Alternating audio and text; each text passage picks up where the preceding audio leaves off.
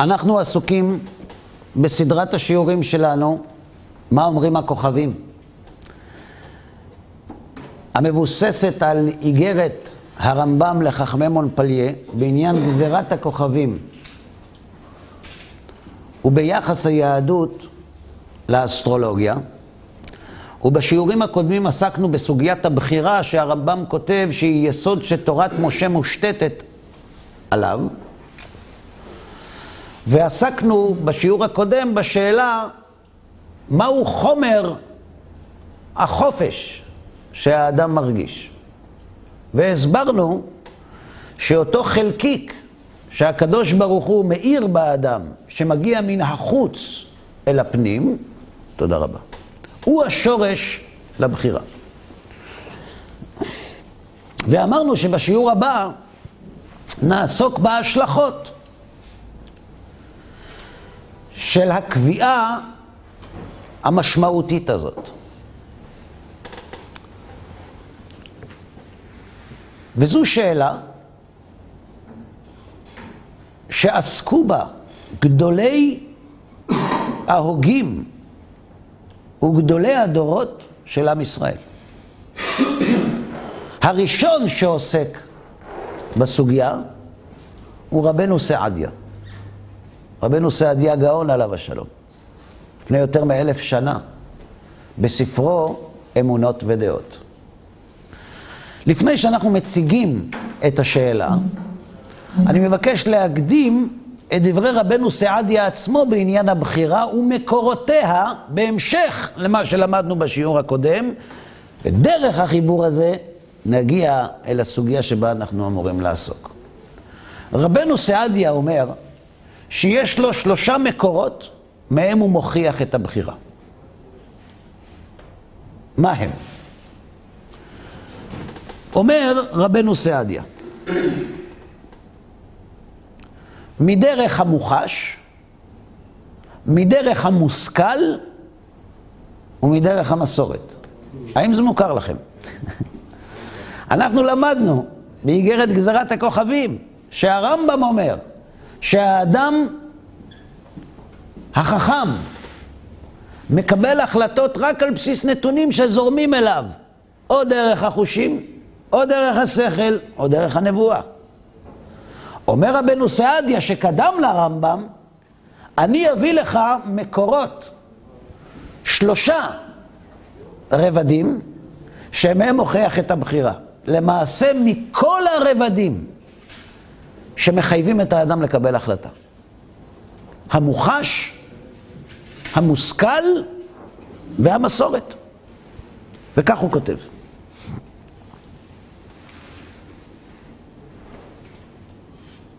ואחר עניין זה, אני קורא במאמר הרביעי, במשמעת ובמרי, וההכרח והצדק. בסדר? ואחר עניין זה אומר עוד, כותב רבנו סעדיה, כי הבורא יתרומם ברוממותו אינו משפיע על מעשה בני אדם כלל. האדם הוא חופשי. ואינו מכריחם על מה? לא על המשמעת ולא על המרי. עכשיו אנחנו מבינים למה לפרק קוראים במשמעת ובמרי. למה קוראים לו בהכרח ובצדק, את זה נראה בהמשך. מה זה משמעת? עשיית המצוות. המרי זה העבירות. ויש לי על כך ראיות, מדרך המוחש ומדרך המושכל וממה שכתובים ובמסורת. מן המוחש.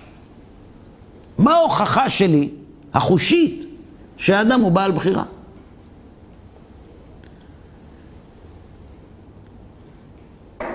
מצאתי שהאדם מרגיש בעצמו שהוא יכול לדבר ויכול לשתוק.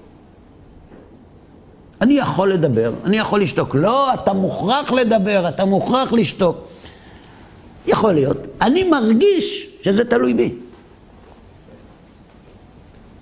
יכולתי להגיע לכאן, ויכול הייתי שלא להגיע. אני, כמו שאמרת אתה בשיעור הקודם, אני החלטתי לבוא לפה. אני מרגיש. ואין החי מכחיש את החי. אני חושב, משמע אני קיים. אני מרגיש חופשי, משמע אני חופשי. ההרגשה הוודאית הזאת, עם כל הספקות שיש לנו, היא זו שאמרנו בשיעור הקודם, שגורמת לאנשים שלא מאמינים ביש מן העין, לא מאמינים ברוחניות, וגם לא מאמינים בבורא.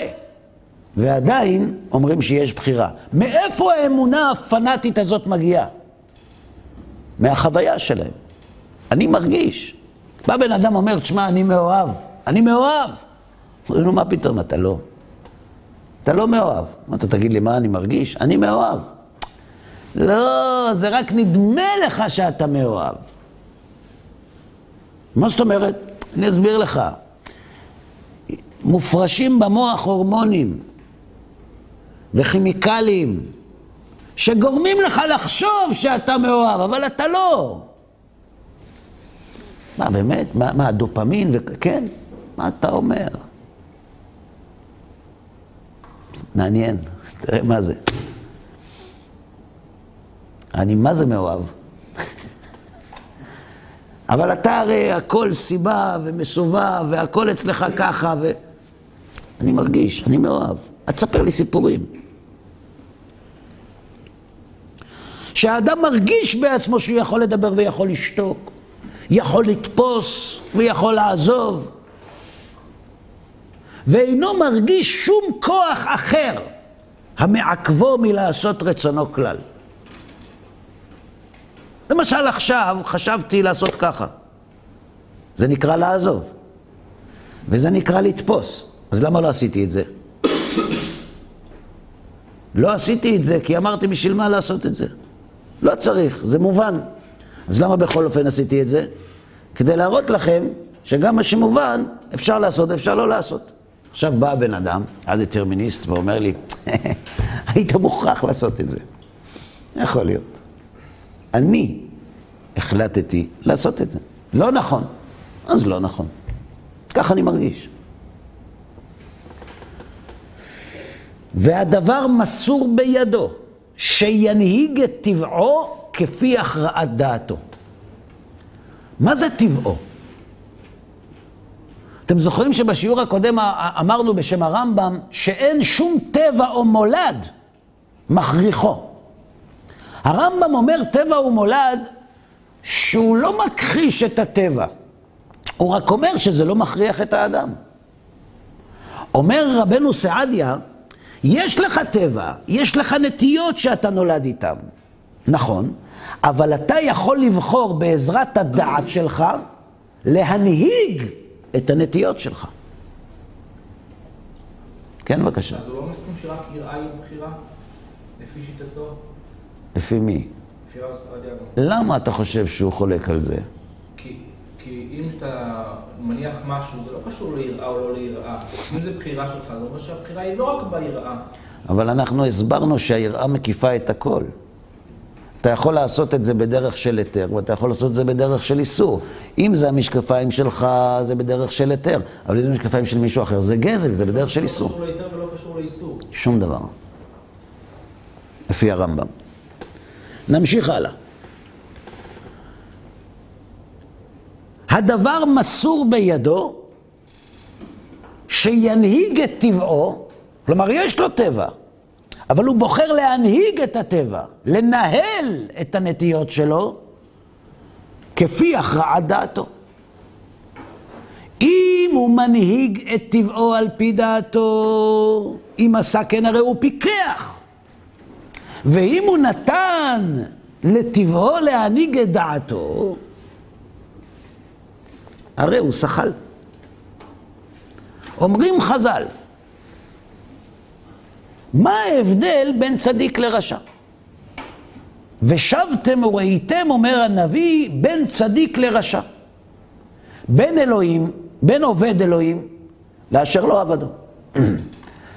מי זה צדיק? מי שעובד אלוהים. ומי זה רשע? מי שלא עובד אלוהים הוא רשע?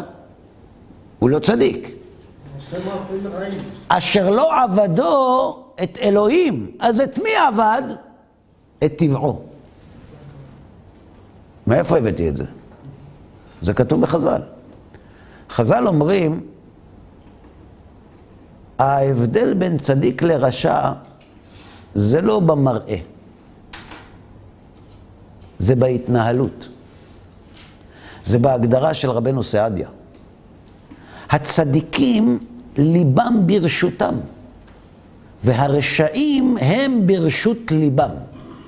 או בלשון רבנו סעדיה, אם דעתו מנהלת את טבעו, אם טבעו ברשות דעתו, אם ליבם ברשותם, הוא צדיק, פיקח. ואם הוא ברשות ליבו, אם דעתו נקבעת לפי טבעו, אז הוא שחל ורשע. שנאמר, וחנה היא מדברת על ליבה. על ליבה. היא על ליבה. ויתעצב דניאל אל ליבו. והרשעים, ויאמר נבל בליבו. ויאמר המן בליבו. ויאמר עשיו בליבו. הוא בלב שלו. הדעת שלו מוכתבת, הערכים שלו מוכתבים על פי היצר שלו. אם יש לי יצר, אז אני אבנה ערכים שיגידו שהיצר שלי הוא לגיטימי, הוא טבעי, הוא מולד, הוא גנטי. כידוע למבינים.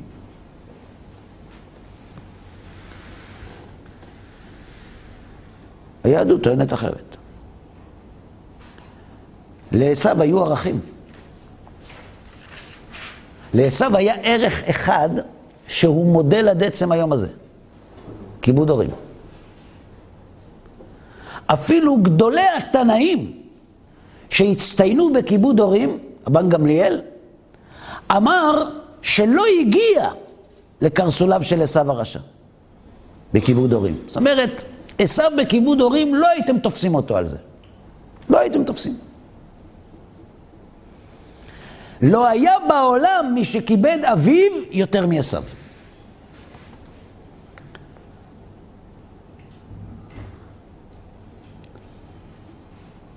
לכן, כשיעקב אבינו חזר מחרן, הוא פחד ממנו. הוא פחד מעשו משתי סיבות.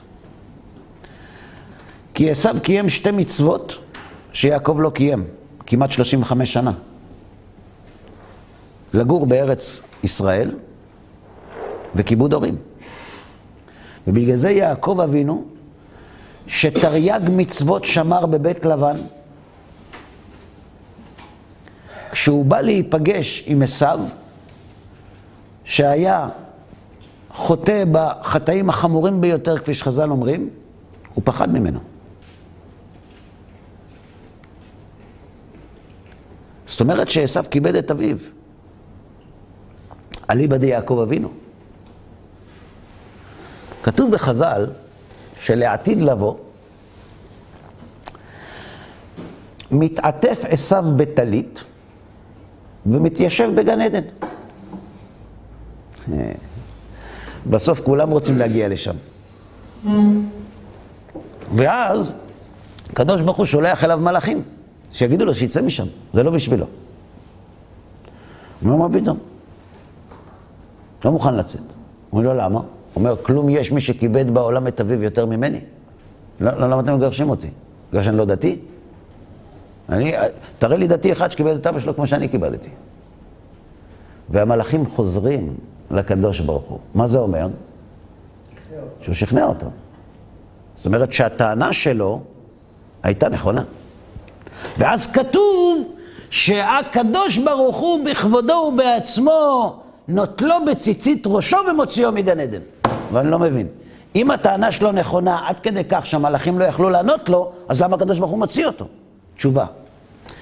כי יש משהו שרק הקדוש ברוך הוא יודע, ולכן רק הוא יכול להוציא אותו. מה הקדוש ברוך הוא יודע שהמלאכים לא יודעים? מה מתרחש בליבו של עשיו? אני השם, כתוב ככה בפסוק בירמיה, עקוב הלב ואנוש הוא. מי ידענו? כלומר, הלב של האדם הוא פתלתל מאוד. מי באמת יכול לדעת צפונות ליבו של אדם? אפילו לא מלאכים. מאיפה אני יודע? פסוק הבא. עקוב הלב והאנוש, מי ידענו? אגיד לך מי. אני השם, חוקר לב ובוחן כליות, לתת לאיש כדרכיו וכפרי מעלליו. רק הבורא יתברך ויתעלה, יודע מה קורה בליבו של האדם. ובגלל זה רק הבורא יכול להוציא את עשיו מגן עדן, שנאמר, ויאמר עשיו בליבו. מה הוא אמר? יקרבו ימי אבל אבי, ואהרגה את יעקב אחי.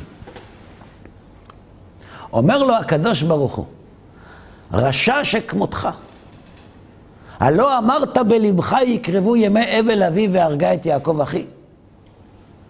מה זה שייך? כיבד או לא כיבד? תשובה. כתוב במדרש שעשו רצה לנקום ביעקב על הברכות שנטל ממנו בעורמה. אבל עשו כיבד את אבא שלו. אז לפי פירוש אחד, הוא התפלל שאבא שלו ימות. כדי שאז הוא יוכל להרוג את יעקב ואבא שלו לא יצטער. שזה אומר שלמרות שיש לו ערך של כיבוד הורים, הוא לא יעבור עליו, אבל הוא מוכן לוותר עליו, שהוא כבר לא יוכל לכבד הורים, לכבד הורים, העיקר שהוא יוכל לנקום ביעקב. ולפי מדרש אחר, הוא רצה להרוג את אבא שלו. ואז הוא יוכל לנקום ביעקב. זאת אומרת, הוא לא רוצה שאבא שלו יסבול. לכן הוא יעשה לו המתת חסד, ואז הוא יוכל לנקום ביעקב. אומר לו הקדוש ברוך הוא לעשו, היה לך ערך אחד שהחזקת בו, ובגללו אתה רוצה להיכנס לגן עדן. אבל הערך הזה היה מבוסס על תאוות לבך. אתה ברשות לבך, כל עוד כיבוד הורים התאים ליצרים שלך, כיבדת את אבא. אבל ברגע שיצר הנקמה התנגש עם ערך כיבוד הורים, מה גבר? הנקמה. אז אתה ברשות לבך. זה גם לא מספיק. אני הסברתי שני הסברים. גם לפי ההסבר הראשון, הוא רשע. כי אם יש לך ערך ואתה מוכן לוותר עליו, פסיבית, לוותר עליו, מתפלל שאבא שלו ימות, כדי לנקום, זה לא כיבוד הורים. זה כיבוד הורים שמתאים ליצרים שלך, וזו רשעות. צדקות זה לבנות את היצרים על פי הערכים, ולא הפוך. אומר רבנו סעדיה, ההבדל בין צדיק לרשע זה ההבדל בין הפיקח לשחל. שהפיקח מבסס את טבעו על פי דעתו, והשחל מעצב את דעתו על פי טבעו, וזו נקודת הבחירה. חוזרים לדבריו. והדבר מסור בידו, שינהיג את טבעו כפי הכרעת דעתו. אם עשה כן, הרי הוא פיקח, ואם לאו, הרי הוא שחל. אז יש לנו ראייה מן המוחש שיש לאדם בחירה, אבל מן המושכל. איך אפשר להוכיח בשכל שיש בחירה? כבר הוכח במה שקדם. כי בטל הוא שתהא פעולה אחת משני פועלים. ומי שחשב שהבורא יתרומם ויתהדר, מכריח את האדם על איזה דבר, הרי עשה הפעולה האחת לשניהם יחד. איך אתם מבינים את המשפט הזה? עוד פעם. כי בטל הוא שתהא פעולה אחת משני פועלים. ומי שחשב שהבורא יתברך מכריח את האדם, על איזה דבר? הרי שעשה הפעולה האחת לשניהם יחד. שניהם ביחד לעשות אותה פעולה, זה לא יכול להיות, הוא אומר. נכון. אבל למה? אבל אם זה סיבה ותוצאה זה כן יכול להיות. את זה. תשובה.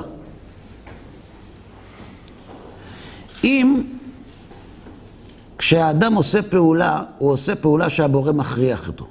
האם הבורא שותף לפעולה? כן. אז כשאדם מדבר לשון הרע, עם מי הוא מדבר לשון הרע? הוא והקדוש ברוך הוא. נכון? שב. בלתי אפשרי. אומר רבנו סעדיה, כשאתה מכריח מישהו, האחריות היא עליך. נכון? אז גם אם תגיד, אתה גם אחראי כי אתה עשית. אבל מי שהכריח, נושא באחריות לא פחות. אז למעשה כשהאדם חוטא חס ושלום, הבורא חוטא עמו. זה בלתי אפשרי. כי הרי מהו החטא? תולדת החיסרון. ואם הבורא שותף לחטא של האדם, אתה מדביק באלוה החיסרון. אז כאילו אם הוא לא רואה את כל התמונה עד הסוף, אם בסופו של דבר תכלית טובה, זה כמו שאתה הולך להגיד, אז למה הבורא הבורא... האם עד כאן הבנת? אני לא, אז כנראה שלא הבנתי אותו נכון, אם אני לא... מה הבנת עד כאן? שבגלל שבעצם הקדוש ברוך הוא חלק מהפעולה, יוצא שהקדוש ברוך הוא זה שעשה את החטא, וזה לא יכול להיות. אבל אם בסופו, בסופו של התהליך החטא הזה גורם למשהו טוב בסופו של דבר, אז זה כן יכול להיות דבר שהוא, נחשב טוב, ולמה הוא אומר שזה בעיה מבחינת הבורא שהוא יתנהג ככה? והשיטה החמישית, אני קורא במאמר הראשון שכל הנמצאים מחודשים, דברי רבנו סעדיה. שיטת מי שאמר שיש שני עושים קדמונים. השם אלוהינו, השם, שניים, חס ושלום. שני עושים קדמונים, בסדר? שני בוראים.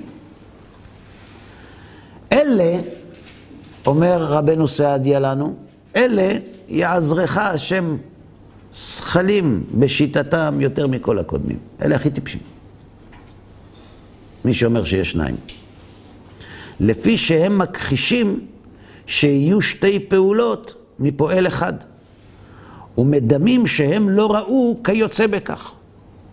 והמשיכו לפי מושגם זה ואמרו, הנה אנו רואים כל הדברים, יש בהם טוב ורע, נזק ותועלת, לכן שיהיה מוכרח הטוב שבהם בא מיסוד שכולו טוב, ויהיה הרע שבהם מיסוד שכולו רע. זה הדואליזם, השניות.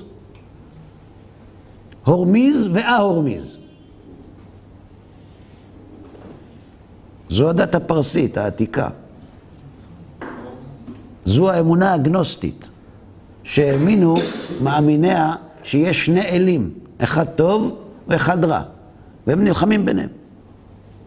ודחפם דבר זה לומר, כי מקור הטוב אין לו תכלית. וכאן הוא ממשיך. כלומר, למה הם זכלים? כותב רבנו סעדיה. למה? כי הם, הם, כי הם חושבים שעל כל פעולה אחראי כוח אחד. שאין כוח אחד יכול לבצע שתי פעולות. לכן לטוב צריך מקור אחד, ולרע צריך מקור אחר. זה לא י... מפי עליון לא תצא הרעות והטוב. אז אצלנו הפירוש הוא שונה. אבל הטענה שלהם לא ייתכן שממקור אחד יבוא דבר והיפוכו. נכון? והשיטה החמישית, שיטת מי שאמר שיש שני עושים קדמונים. ולמה הם זכלים? לפי שהם מכחישים שיהיו שתי פעולות מפועל אחד. נכון? עכשיו נחזור למשמעת ולמרי. למה מן המושכל יש הוכחה לבחירה? כי בטל הוא שתהא פעולה אחת משני פועלים. היו כאלה שאמרו שפועל אחד מבצע פעולה אחת. אנחנו אומרים שפועל אחד מבצע שתי פעולות. אבל ששני פועלים מבצעים פעולה אחת, זה אף אחד לא אמר. נכון?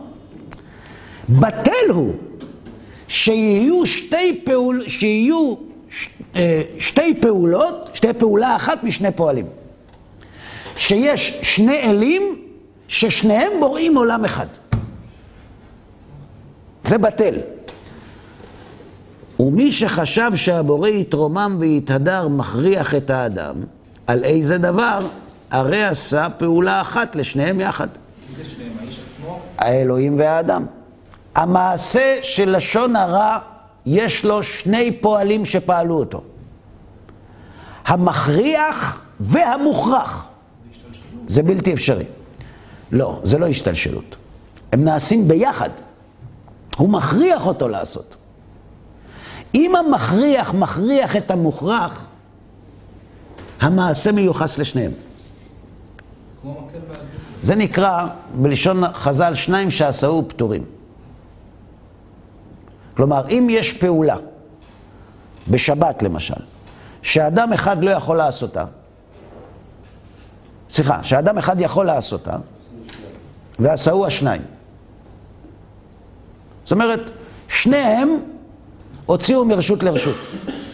שניהם לקחו משקפיים, זה החזיק פה, זה החזיק פה, הוציאו מרשות היחיד לרשות הרבים.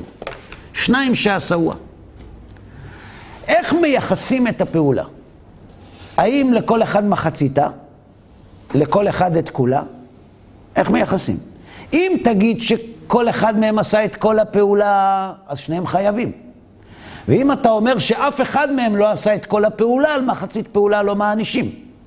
עכשיו, לייחס לשניים פעולה אחת, לכל אחד, זה שהשלם יותר מסך כל הפרטים.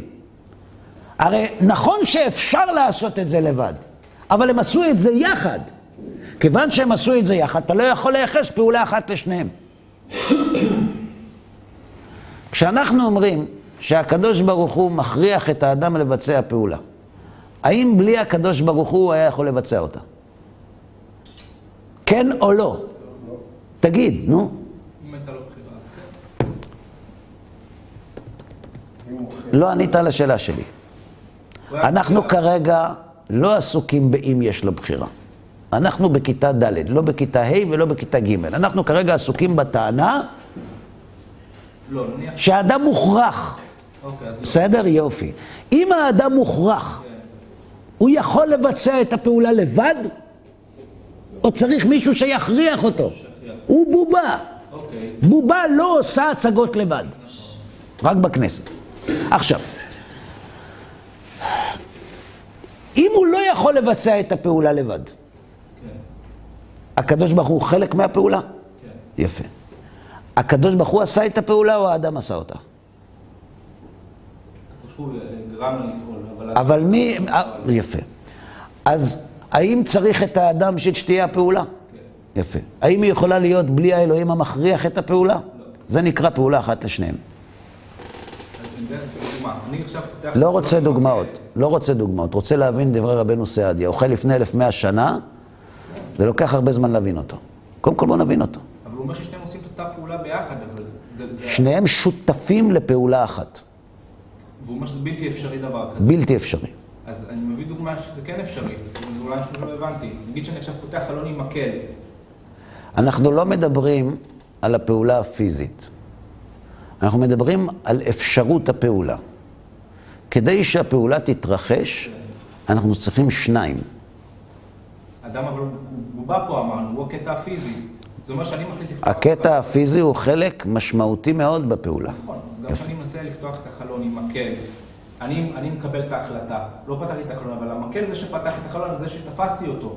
אז במקרה כזה יכול להיות, אז למה הוא בלתי אפשרי? לא הבנתי מה אתה. אומר. כשאני פותח חלון באמצעות מטאטא לצורך העניין, אז יש פה שתי פועלים, אני פעלתי בחשיבה שלי, בהחלטה לעשות את זה, והמטאטא. המטאטא הוא לא פועל. גם האדם הוא לא פועל. כן, נכון, לאדם יש הכרה. או מה הוא יכול לעשות? הוא אנוס, אבל. הוא אנוס. כשאדם אנוס הוא לא מטאטא.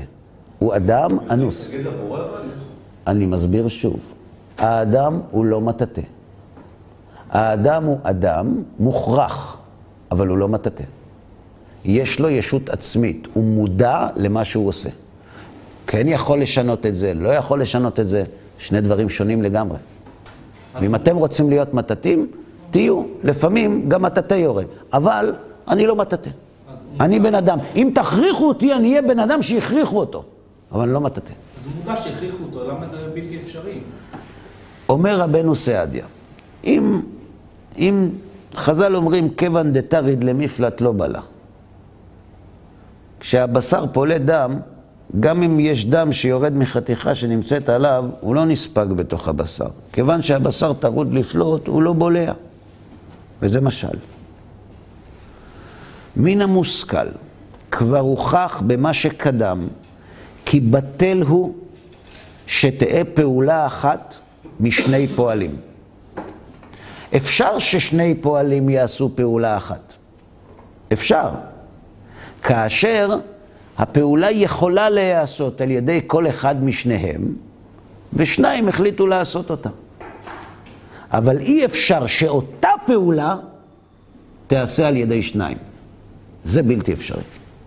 שאותה פעולה שאי אפשר כל אחד לעשותה, אותה פעולה עצמה תעשה על ידי שניים. כששני אנשים נושאים מסע, שאף אחד מהם לא יכול לשאת אותו לבד, אף אחד. כל אחד תורם את חלקו לפעולה, אבל לא שניהם עושים את אותה הפעולה. הם שותפים לפעולה, שכל אחד תורם מחצית.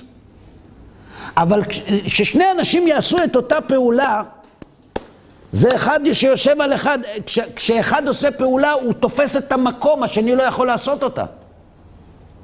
זה שב ובטל. את אותו מקום שבו אני תופס בזמן הפעולה, השני לא תופס.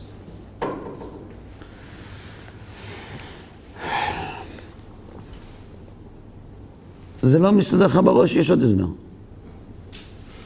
ועוד. אתה יודע מה, לא, קשה לך עם זה. אי אפשר שתי פעולה אחת ושני פעמים, בסדר, לא נורא, שכח את זה. ועוד, ועוד. מה זה אה, הפעולה? מה הדוגמה של הפעולה? אה, הדוגמה שנותן הרב קפח למטה, אם אדם עושה עבירה, או כותב דברי רכילות ולשון הרע, הרי גם הבורא שותף איתו. הוא לא יכול לבד, נכון? אילו היה מכריחו, לא היה מקום שיצווהו ויזהירו. אם האדם מוכרח, אין מקום לצוות אותו ולהזהיר אותו. בשביל מה? הרי הוא בין כה וכה יעשה ולא יעשה את מה שאתה תרצה. כשאתה קונה מכונת כביסה, אתה מנסח לה חוקים וציוויים, אתה אומר לה, כשאני אשים כותנה, את תכבסי כותנה. וכשאני אשים כהה, את תכבסי כהה. reuse heart. מה אתה כותב? המכונה הזאת לא תזוז בלי שתניע אותה. עכשיו, אם הנעת אותה וכיוונת אותה על כהה כששמת לבן, את הראש בקיר אתה יכול לדפוק. מה המכונה עשתה לך? אין טעם לצוות ולהזהיר את המוכרח. למה אתם כל הזמן שואלים שאלות? האם מה שאמרתי עכשיו היה ברור? אז לא שואלים. שאלות לא צריך לחפש. יש לך משהו שקשה, חכה, תמתין, כשנגמור להקיף את הנושא, תבדוק. אם נשארה השאלה, תשאל. אם לא, מצוין. אבל אנחנו עוד באמצע התהליך. אנחנו לא סיימנו. ועוד, אילו היה מכריחו, לא היה מקום שיצווהו ויזהירו. האם עד כאן ברור? האם אתם חושבים שצריך לצוות את המוכרח? לא. יופי. ועוד, אילו הכריחו על פעולה מסוימת, לא ייתכן שיעניש אותו עליה. למה?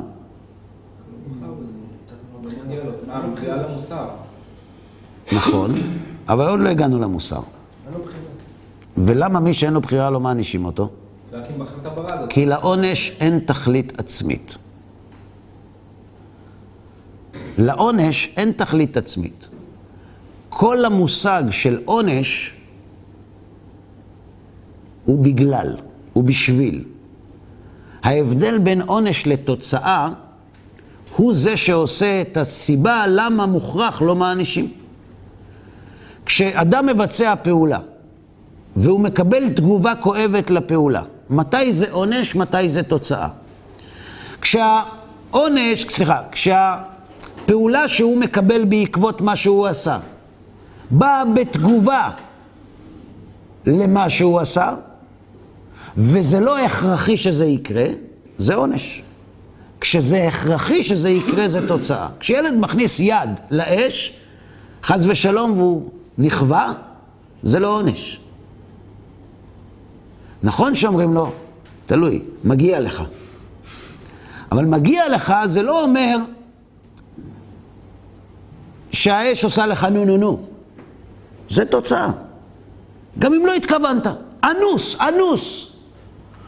דחפו לו את היד לאש, הוא בכלל לא רצה. אז תרביץ לאש. אבל עונש זה משהו אחר. עונש זה אמרתי לך תעשה. ואמרתי לך, תיזהר לא לעשות, ואתה עשית או לא עשית. עכשיו, אני יכול להעניש ואני יכול לא להעניש. לא באת לעבודה, אמרתי לך, שמע, אם לא תבוא מחר בזמן לעבודה, אתה לא מקבל משכורת החודש. בסדר. עכשיו, הוא הגיע מאוחר. אומר לו, זהו, אתה לא מקבל משכורת החודש. הוא אומר, אבל תקשיב, זה, זה לא באשמתי, תראה מה קרה ככה וככה וככה. באו, רצו לעצור את השכן, עצרו אותי. משטרה. והיה והתברר וצדק, הוא יקבל משכורת. אבל מה זה משנה, הוא לא הגיע לעבודה בזמן. אז מה ההבדל בין עונש לתוצאה? העונש מתחשב בשאלה האם היית יכול ולא, זה תלוי במחשבה שלך, והתוצאה לא. כלומר, העונש תלוי בכוונה, והתוצאה לא תלויה בכלום.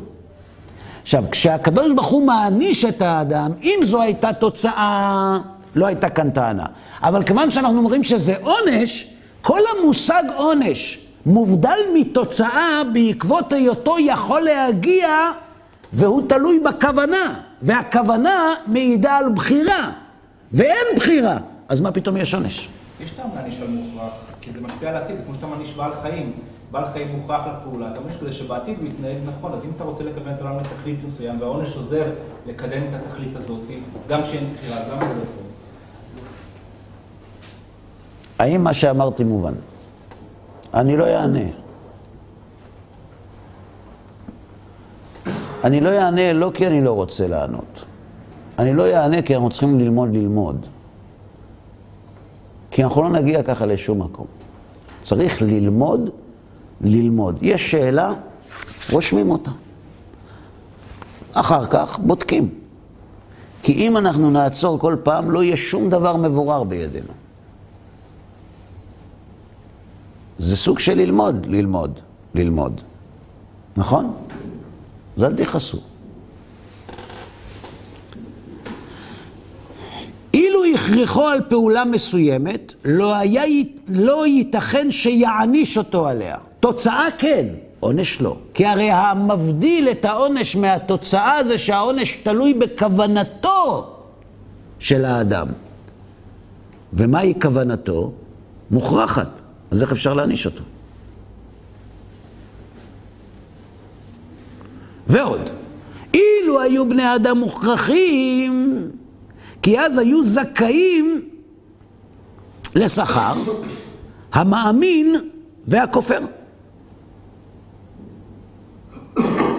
זאת אומרת, אם האדם לא בוחר אלא מוכרח, צריכים לקבל שכר גם המאמין וגם הכופר, גם הצדיק וגם הרשע. אין עונש בכלל. למה?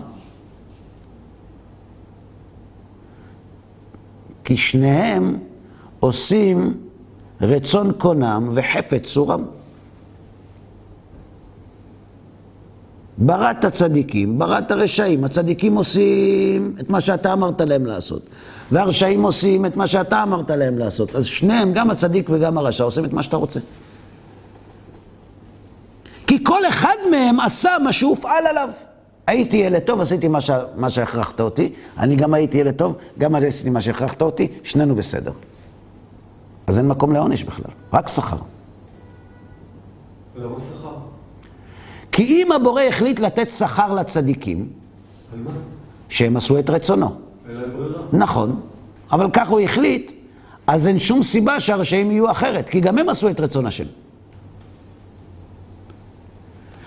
ועוד אילו היו בני האדם מוכרחים, כי אז היו זכאים לשכר. שנינו עשינו את מה שאלוהים אמר. כמו שהחכם, אילו העביד שני פועלים, האחד בבניין והשני בסתירה, מה זה בסתירה? ולשבור, שהוא חייב ליתן שכר על כך לשניהם. לא, אתה, אתה שברת, נכון? הוא בנה קיר, אתה שברת את הקיר. מה זה שאני שברתי את הקיר? אתה אמרת לי לשבור. כן, אני משלם רק לבונים, לשוברים אני לא משלם, מה זאת אומרת לא? ועוד, לא ייתכן שיהיה אדם מוכרח. כי אם האדם היה מוכרח, שאם כן יש לו התנצלות. מה זה התנצלות? תשובה חזקה. ביקש איוב לפתור העולם כולו מן הדין. ואם יטען לפניו הכופר, סליחה, מה, מה ההתנצלות שיש לו? כי ידוע שאין, הקדוש ברוך הוא יגיד לו, לא, לא, למה חיללת שבת? אומר לו, ריבונו של עולם, יש לי בחירה? אומר לו, לא, אין לך. ומי הכריח אותי לחלל שבת? אתה, ריבונו של עולם. תגיד לי, נראה לך שאני יכול לנצח אותך?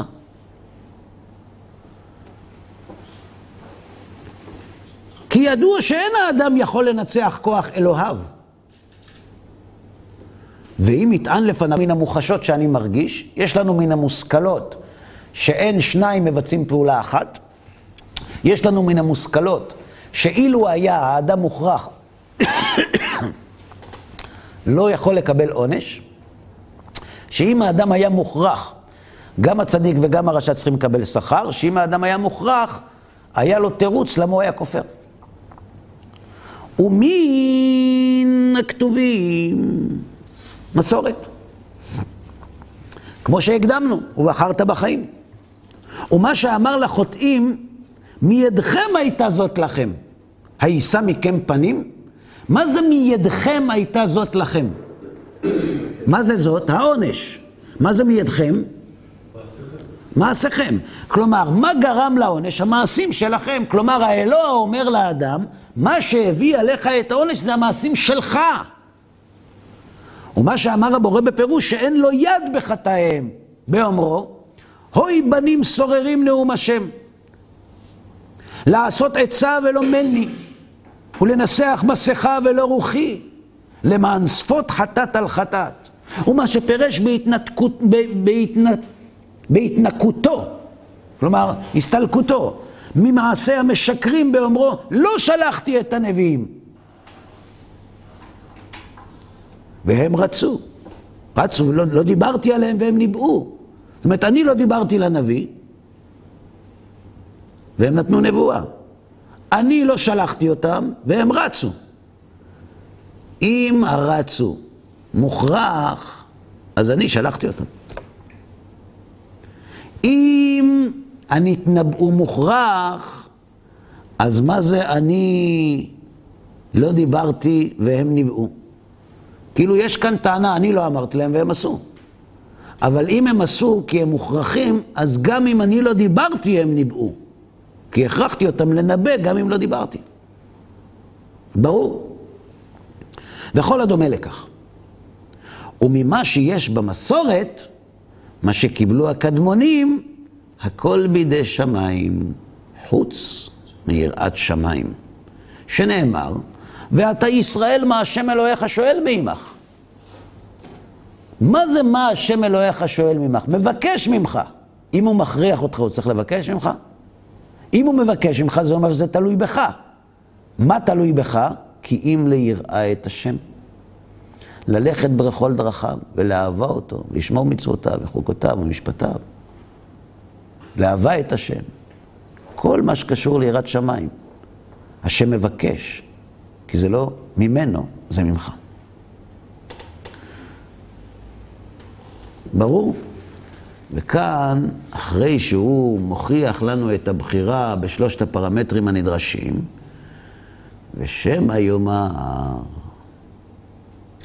אז יש קושייה עצומה, זה שאתה אומר שיש בחירה, אמנם התנקית מקושייה א', אבל נפלת בקושייה ב', והיא לא פחות חזקה. כיוון שהוא יודע במה שיהיה לפני שיהיה, וכבר ידע שהאדם ימרה דברו, הרי מוכרח האדם להמרות כדי שתתקיים ידיעתו. אתם שמעתם פעם על שאלת הידיעה והבחירה? מהו המקור הקדמון ביותר בספרות היהודית לשאלת הידיעה והבחירה?